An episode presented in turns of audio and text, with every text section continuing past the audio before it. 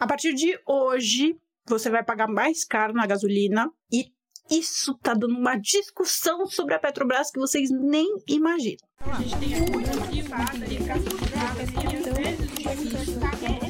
Vocês nunca vão entender como funciona a economia. Sejam todos muito bem-vindos a mais um Econolívia, o seu podcast diário sobre economia, notícias, atualidades e muito mais. Se você está aqui pela primeira vez, meu nome é Olivia Carneiro, eu sou uma economista formada pela USP, mestre pela Universidade de Chicago, e eu venho aqui todo santo dia compartilhar o meu conhecimento com vocês através da leitura do noticiário. Ou seja, eu informo compartilhando tudo que eu aprendi com os ganhadores de Nobel. É claro que às vezes eu coloco ali a minha opinião, a minha leitura, mas o objetivo não é fazer você concordar comigo. Você faz o que você quiser com o conhecimento e as informações informações que eu compartilho com vocês. A única coisa que eu te falo é que você pode confiar, porque eu realmente estudo e pesquiso muito para falar aqui com vocês. Hoje a gente vai falar de um assunto muito polêmico e eu vou entrar numa treta, uma treta, meu amigo, que você não tá nem sabendo. Seguinte, tudo começou quando o Presley postou um vídeo falando assim: "Ah, porque tem gente me perguntando sobre a crise de desabastecimento de gasolina que tá acontecendo em várias cidades, e eu vim aqui explicar". Em resumo, ele explica falando assim: "Não tem crise de abastecimento, tem gasolina gasolina disponível, o que está acontecendo é que as distribuidoras estão estocando petróleo para vender a preços mais altos. Isso porque houve uma alteração na política de preços da Petrobras, que, segundo Presley, não deixou as distribuidoras muito felizes. A mudança da precificação da Petrobras aconteceu agora no governo Lula. No governo Bolsonaro era uma precificação, no governo Lula agora é outra. Segundo Presley, a treta está relacionada a isso. É a mudança na precificação, que, segundo Presley, a precificação do Lula seria muito mais justa, só que e muito melhor para a economia, só que os distribuidores não gostam porque eles lucram menos. Essa foi a linha argumentativa do Presley. Eu achei muito esquisito e eu fui investigar, deixando bem claro, o Presley pode estar certo, tá? Ele pode estar certo e eu discordar dele. Tá tudo bem. Eu não detesto o Presley, muito pelo contrário, tenho muita admiração por ele e eu não quero que ninguém fique com a impressão de que eu tô desmerecendo ele, nada disso. Ele tem a opinião dele, tá tudo certo. Só que eu fui atrás do outro lado da história. Eu fiquei, meu, essa essa história tá esquisita. Não é assim que funciona, não é uma justificativa política pura e simplesmente.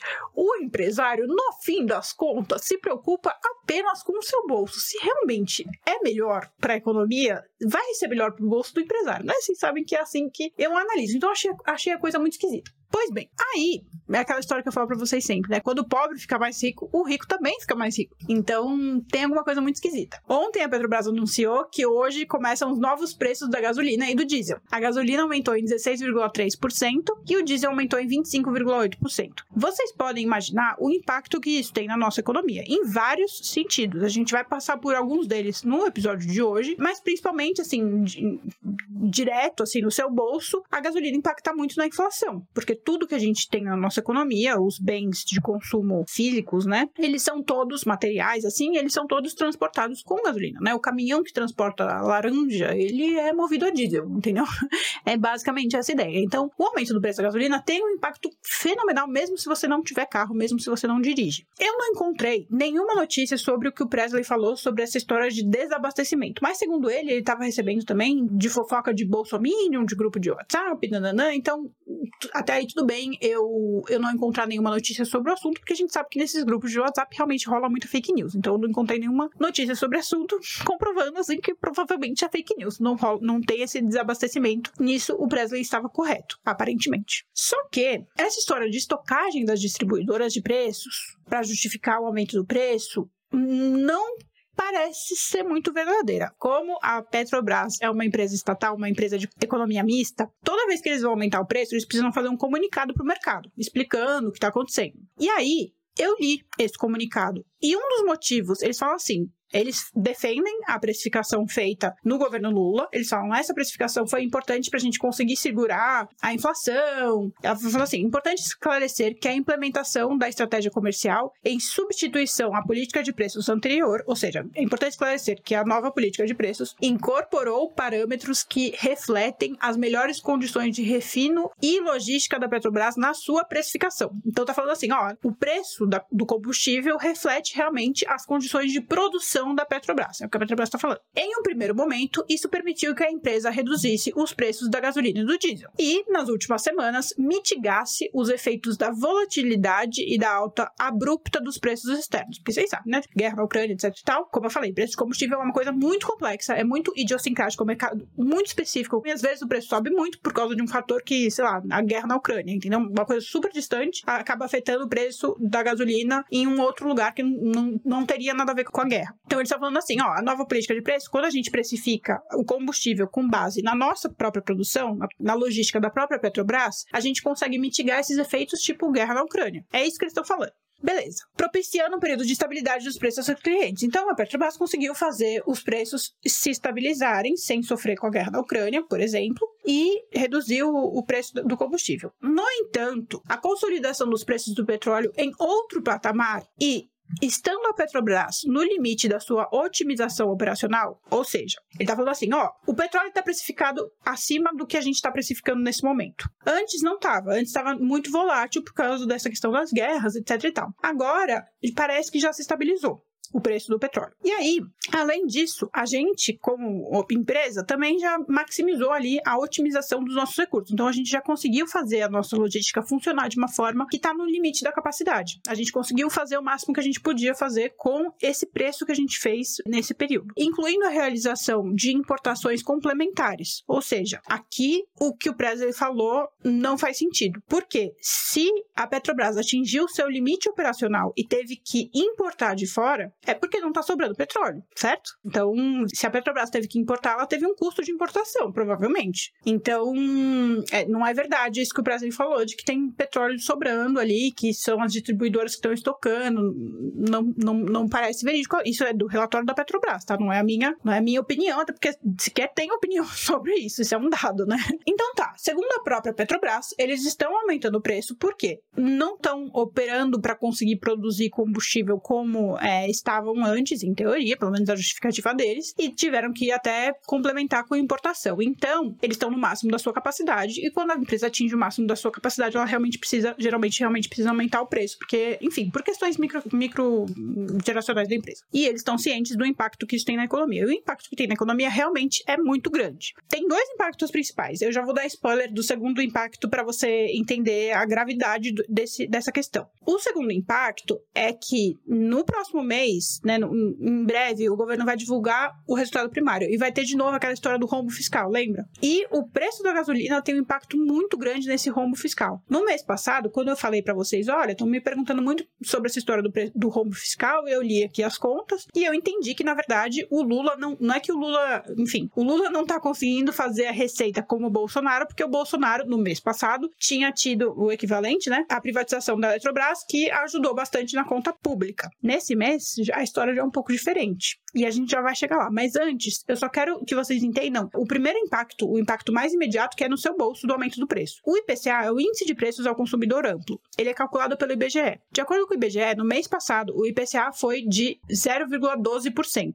Ou seja, teve um aumento dos preços em 0,12%, no geral, na nossa economia, pra gente que é consumidor. Se a gente tirasse, segundo o IBGE, se a gente tirasse a gasolina do cálculo do IPCA, a gente teria tido uma redução nos preços em 0,11%. Ou seja, a gasolina no patamar que está já está causando uma inflação. Com o aumento dos preços, tende a piorar. Essa piora, né? Porque a inflação é ruim, porque a gente, embora seja um, uma variação marginal 0,12, é muito pequenininho pra gente, no fim das contas, se, né, se aumentar muito a inflação, acaba sendo muito prejudicial para o nosso bolso, porque desvaloriza muito a nossa moeda. Dito isso, ela tem efeitos diferentes dependendo da sua faixa de renda. Por isso que às vezes você fala assim: ah, mas eu não estou sentindo isso, ou ah, eu estou sentindo muito a inflação, ou não estou sentindo nada, que os preços diminuíram. Porque depende muito, da, óbvio, da sua localização, do que você consome e da sua faixa de renda. Por exemplo, se você tem uma renda mais baixa, no mês passado você teve uma deflação significativa, os preços das coisas diminuíram muito para você. Por quê? Você sofre menos com o preço da gasolina. Porque você provavelmente não anda de carro, não, ou seja, não anda tanto de carro, não depende tanto de combustível, e houve uma redução muito forte nos preços dos alimentos que compõem a sua cesta de bens. Além disso, teve uma redução também no quesito habitacional, principalmente de energia elétrica. Então, fez com que quem está na faixa de renda mais baixa, ou seja, as pessoas mais pobres, sentiram mais a deflação, as coisas ficaram mais baratas para essas pessoas. Agora, se você está na camada de renda mais alta, o efeito foi o oposto você sentiu uma inflação, principalmente por causa dos combustíveis. Afinal de contas, na sua cesta de bens tem o preço da gasolina, que você provavelmente coloca no seu carro, ou seja lá o que for, nas passagens aéreas e outras cositas más, que tiveram uma alta nos preços. Então você já entendeu que o aumento de preços da Petrobras vai ter um impacto significativo na inflação. E, dependendo da sua faixa de renda, o impacto tende a ser maior ou menor. Mas também tem um outro impacto significativo na economia como um todo, influenciando inclusive o Bolsa Família, por exemplo, que é o seguinte: a Petrobras é uma, uma empresa de economia mista que tem acionistas, né? Tá lá na Bolsa de Valores, você pode comprar uma ação e ser acionista, tem empresários, pessoas com dinheiro que compram ações. Então, setor privado, ela é meio privada e ela é meio pública, porque a maior, opa, a maior acionista da Petrobras é o governo brasileiro do Estado brasileiro. Né? Então, quando a Petrobras lucra, e ela paga os dividendos. Dividendo é quando a empresa que está lá, né, uma empresa, por exemplo, da bolsa, ela lucrou, ela vai pagar para o seu acionista parte do lucro. Então, quando a Petrobras lucra, ela paga os dividendos dela e quem ganha mais dividendos por ser o maior acionista é o Estado brasileiro. Ou seja, é o povo brasileiro, somos nós.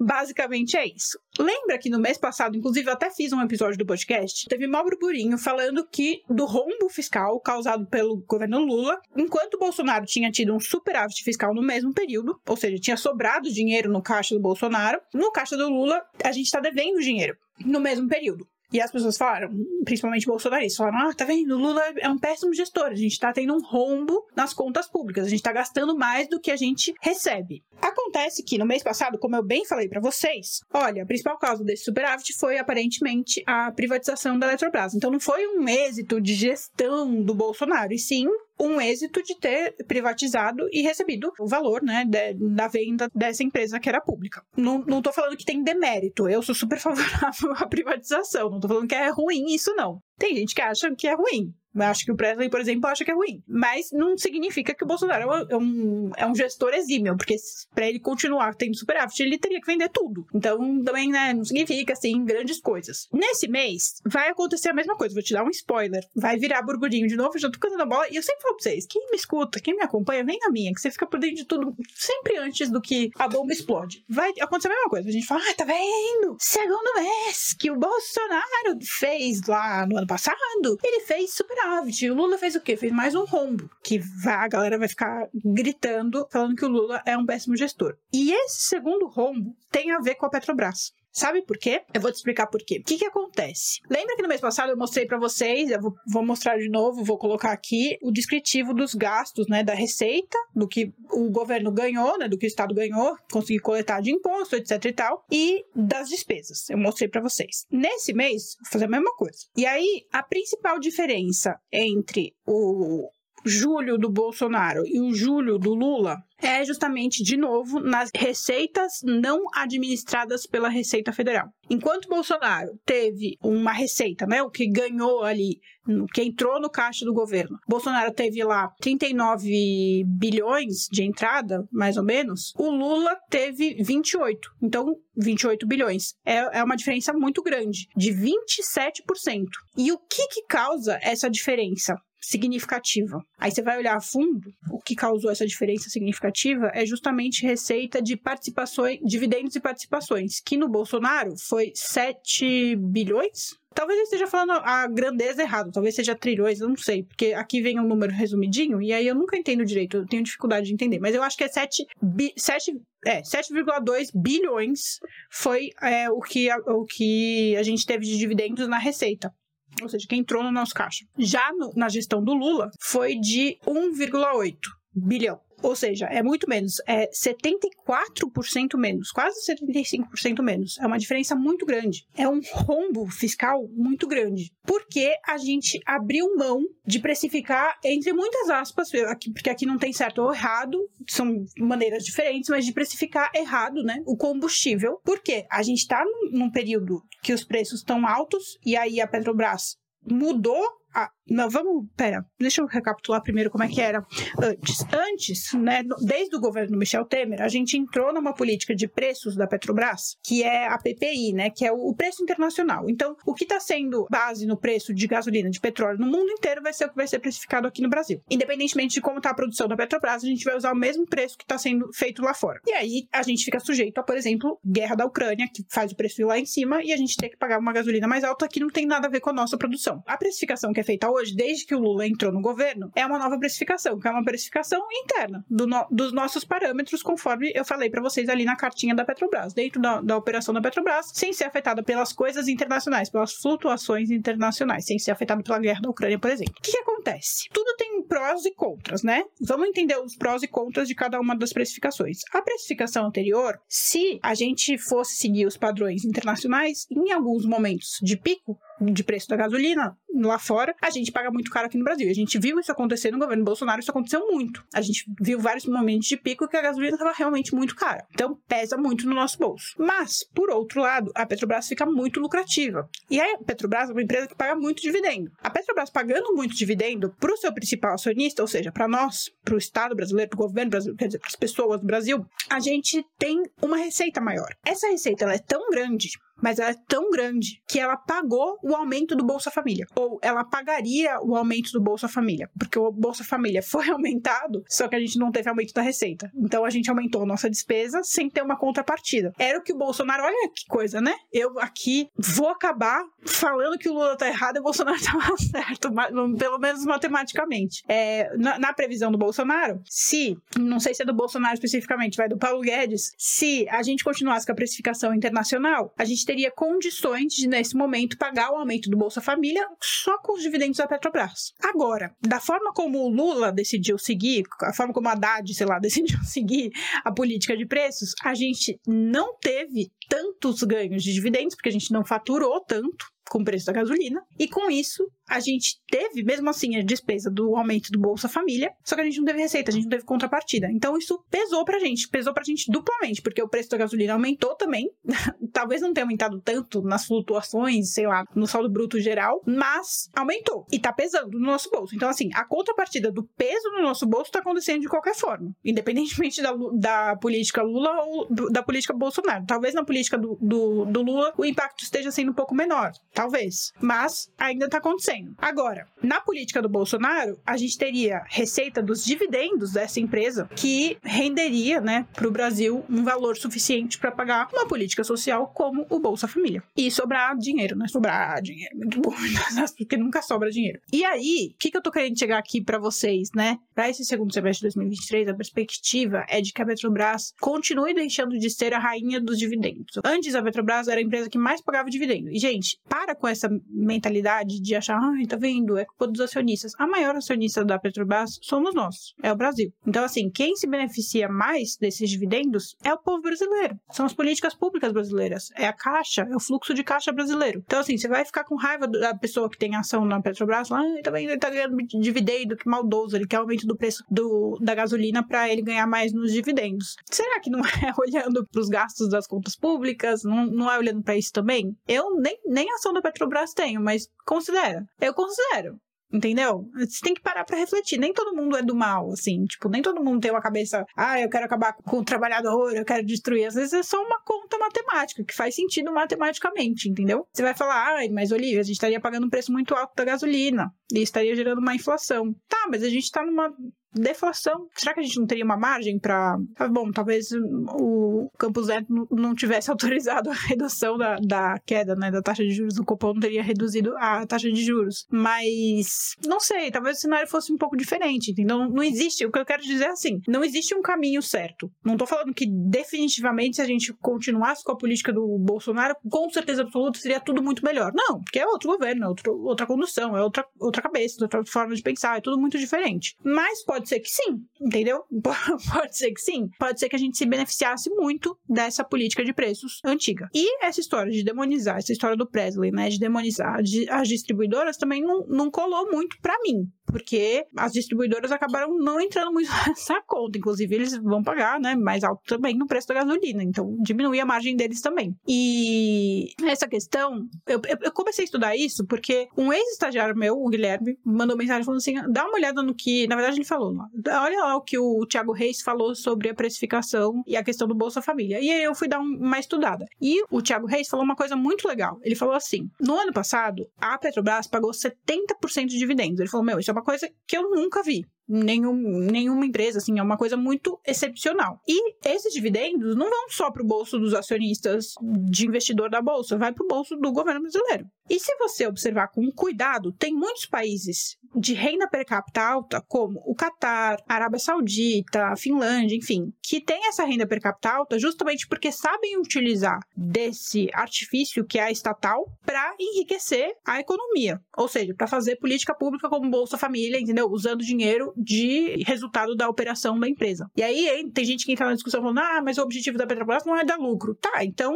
tem gente que acha que não. E tudo bem, respeito sua opinião. Deveria ser, né? Tem gente falando, deveria ser uma estatal, nananana. e aí às vezes vem com o exemplo da Finlândia. Só que a Finlândia não brinca desse jeito. A Finlândia tem um, um fundo que garante os preços através, esse fundo é, é gerido com os ganhos da empresa e garante que a população não vá sofrer com os impactos da guerra da Ucrânia, por exemplo, porque o fundo vai lá e com o dinheiro do fundo eles subsidiam quando tem um impacto muito alto. Então não é, não é o extremo de precificar só com a operação que nem a Petrobras está fazendo hoje, mas também não é o extremo do Bolsonaro de seguir o preço internacional a qualquer custo. Tem uma, tem, eles têm um caixa eles têm um dinheiro separado para quando vem esse tipo de oscilação que prejudicaria o consumidor, eles vão lá e colocam dinheiro desse fundo, que é da, da própria, do dinheiro da própria empresa, para subsidiar e não pesar no bolso das pessoas. Ou seja, existe solução. A questão é, existe vontade para resolver esse problema? Porque a gente pode ficar nessa briga eterna de culpar, como o Presley fez, culpar a distribuidora, eu falar que o, o, a política do Bolsonaro, que nem eu fiz agora, primeira vez na vida que eu elogiei Bolsonaro, a política do Bolsonaro faz mais sentido matematicamente, economicamente, de precificação, tá? É, a gente pode ficar aqui brigando, ah, mas eu concordo com fulano com ciclano, tá? E resolver o problema. Eu, eu tô mais interessada nisso, entendeu? Eu preferia chegar no meio termo de convencer o Lula a fazer essa política com um fundo. Pode ser que esse fundo não vá funcionar agora, porque a gente precisa fazer dinheiro para ter dinheiro no fundo, né, para conseguir arcar com esse custo. Mas por que que não faz, sabe? Por que, que a gente não toma essa medida? O que eu acho interessante e que eu gosto de frisar sempre com vocês é você escutar sempre, você prestar atenção em gente que tá pensando em solução, observando os fatos e pensando em solução. Tudo bem, você pode seguir uma pessoa por ideologia, você gosta da Bozena, por exemplo, você quer escutar a Bozena que só fala coisa ideológica, escuta. Você quer escutar o Bruno Perini que só fala coisa ideológica, escuta, tudo bem. Mas escuta também quem está falando coisas baseadas em dados e fundamentando seus, suas opiniões e argumentos baseado em informação concreta não ideologia. E aí eu vou pegar o exemplo do Thiago Reis, porque quando eu fui pesquisar isso, né, que o Guilherme recomendou, eu encontrei um tweet dele, olha que coisa doida, de 30 de dezembro de 2022, na passagem do ano, ele estava em Viena, na Áustria, aparentemente, e ele ele postou, em suma, ele estava questionando essa questão da, da, mudança da política de preços que estava sendo anunciada pelo Lula, né, para Petrobras. Ele falou assim: mantendo a Petrobras eficiente e com uma política de dividendos, resolveria tudo ou quase tudo tudo. Tudo, quase tudo que ele tá falando é de política, de déficit, déficit fiscal, etc e tal. Ele falou assim: outro caminho seria ter um diálogo aberto com a sociedade. Queremos ter Bolsa Família de 600 reais e um aumento no imposto para suportar isso? Porque é o que tá acontecendo, né? Vocês não estão vendo o Haddad aí desesperado, falando, ai, eu quero. É, desesperado não, mas fazendo de tudo para negociar o arcabouço fiscal, fazendo